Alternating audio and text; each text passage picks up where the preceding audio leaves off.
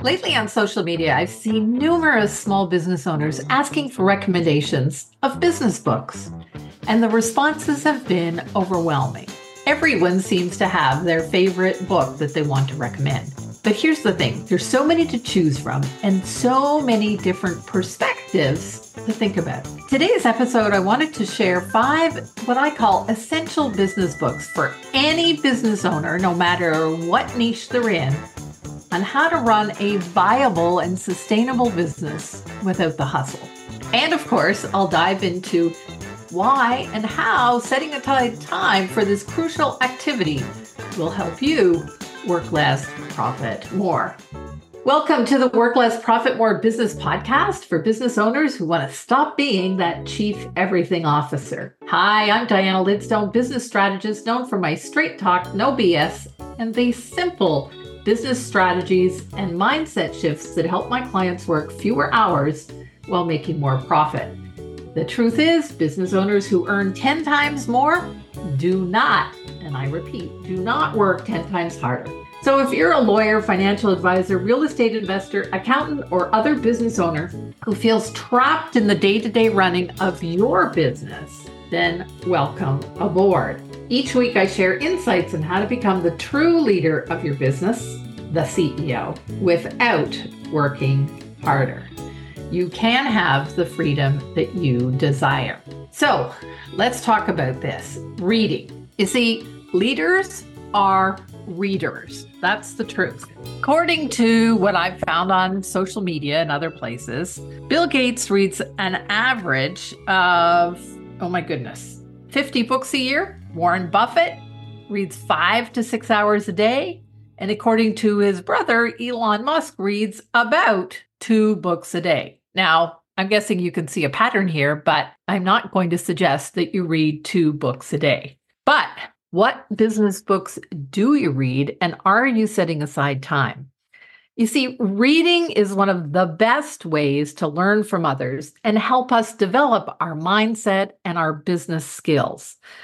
It helps us expand our mind. It helps us increase our ability to lead. It helps us increase our confidence and our skills, our ability to understand how people behave, how the market behaves, how our competition behaves. It helps us in so many different ways. You see, these masters and experts have written these books, and you can extract that knowledge from these books in order to succeed.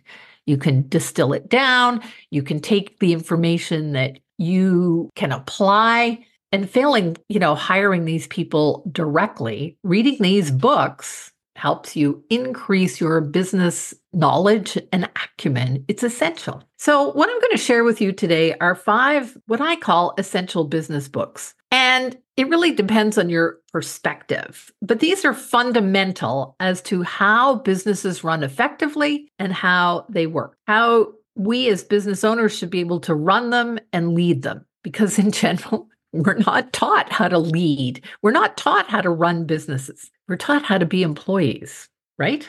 All right, let's get down to it because, as I promised, I want to keep these episodes under 15 minutes. Book number one is a classic The E Myth Revisited by Michael Gerber.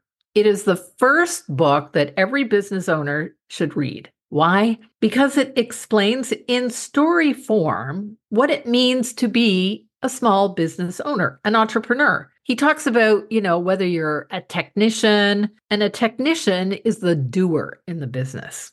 Now, if you're anything like the people I know, you know that doing is going to cause you to be the bottleneck in your business. But there are two sides of your business coin.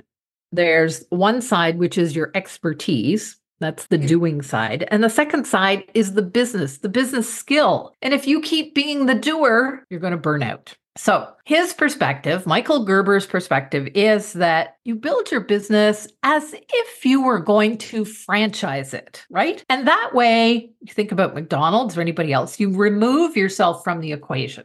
Sound good? Remember, E Myth Revisited. It's on my shelf and has been for probably 10 years. Book number two is called Traction or How to Get a Grip on Your Business by Gino Wickman. And again, this book isn't perfect, but from a perspective And after reading the E Myth, it's about removing yourself from the day to day operations. Sound familiar? Of course it does. And it gives you step by step actions. And one of the first actions, you've heard it here before, is creating your vision. Where the heck are you really going? And there are several podcast episodes on that, and I'm going to link them to that in the show notes for you. In Traction, he talks about what kind of systems, what kind of data, what kind of people. It's a really great book to remove yourself from the day to day running of your business. Book number three. Yes, I'm going through this quickly. Is Rocket Fuel, again, written by Gino Wickman, along with Mark C. Winters. It's been an eye opener for many business owners. You see, many business owners are really what we call and what Gino Wickman calls visionaries. They see the big picture. They're wired to have bright, shiny objects syndrome.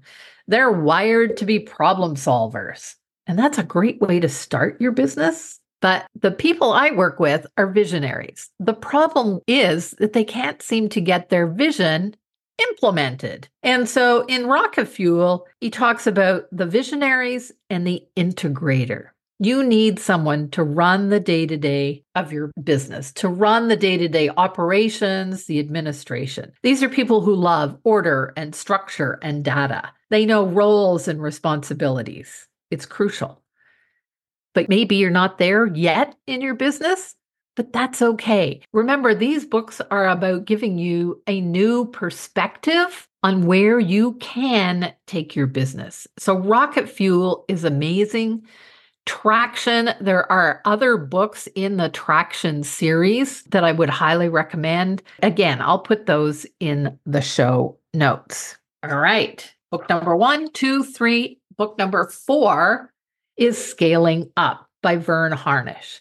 Now, truthfully, this book may be way beyond where you are currently in your business, and you may not really want to read it. You may start and you may go, oh my God. You see, in Scaling Up, he talks about mastering what they call the Rockefeller habits. Rockefeller being one of the richest men in the United States at a particular time. And there are lots of charts and tables in the printed book. So, you know, maybe you want to buy the printed book instead of listening to it or reading it on your Kindle. It is a more advanced book. It is a book when you have several employees.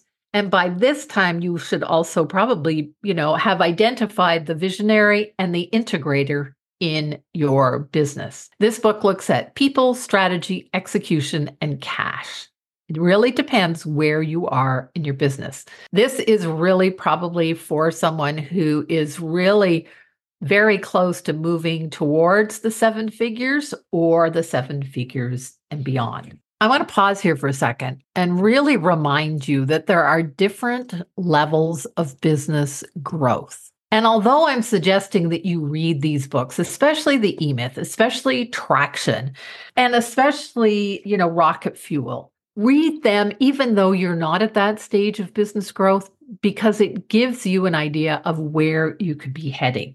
Remember, read them, devour them, reread them, mark up their copies, recommend them to other people for what you get out of them.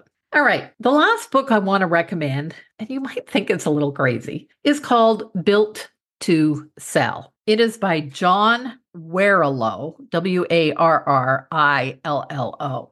And it's about creating a business that can thrive without you. See a theme here? Now, the truth of the matter is, many of you may not currently think about selling your business. You may have a business that's saleable, you may not. But I want to share a story with you. I have a client who's an accountant, and when he first came to me, he was extremely frustrated with not only his clients, but with his employees. Just stuff wasn't working well. And he, at one point, said, I'm just going to sell it. And I said, Well, that's always an option. But let's think about that for a moment. Your business, the way it is now, do you think somebody really wants to buy a business like this? What do you think it would really be worth? Because truthfully, no one wants to buy a business that just gets him more frustration and more overwhelm and works 24 7. Mm. He says, True. And I said, Well, do you think working together we could increase the value of your business? And he goes, Oh, well, that sounds like a good strategy. So, what can we do to increase the value of his business? So, we talked about specializing, we talked about stabilizing, we talked about his overall structure with people, we talked about systematizing. Yep, the four S's, right? Those are the exact strategies that increase the value of his business, but also were going to free up his time. They were going to remove him from the day to day operations. So that's why I recommend Built to Sell. Again, it's a different perspective, but on a similar theme. So, as we wrap up today's episode, I have some other books that are recommendations to read. And then, of course, there's an action plan. So, some other books to read. You know, I highly recommend any book written by Donald Miller. He wrote Story Brand. He has several other, you know, bestsellers, but he also has a book on how to grow your small business. And again, it's an interesting perspective. Now, for those of you who know me, I'm all about how you can position your business so that you can be that go to, that undeniable authority. Well, a great book on positioning is called Obviously Awesome, Obviously Awesome by April Dunford. And I think if you have read, you know, these other five books that I've suggested, anything by Donald Miller and this book by April Dunford will be worth your time and effort. So I'd love to hear your favorite business book and about growing your business. There are many about mindsets, et cetera, et cetera, but that's not what I'm talking about here today. Now for the action plan. It's not about finding time, it's about making time to read. And whether it's reading or listening to books on tape or, you know, that's what I suggest, do it.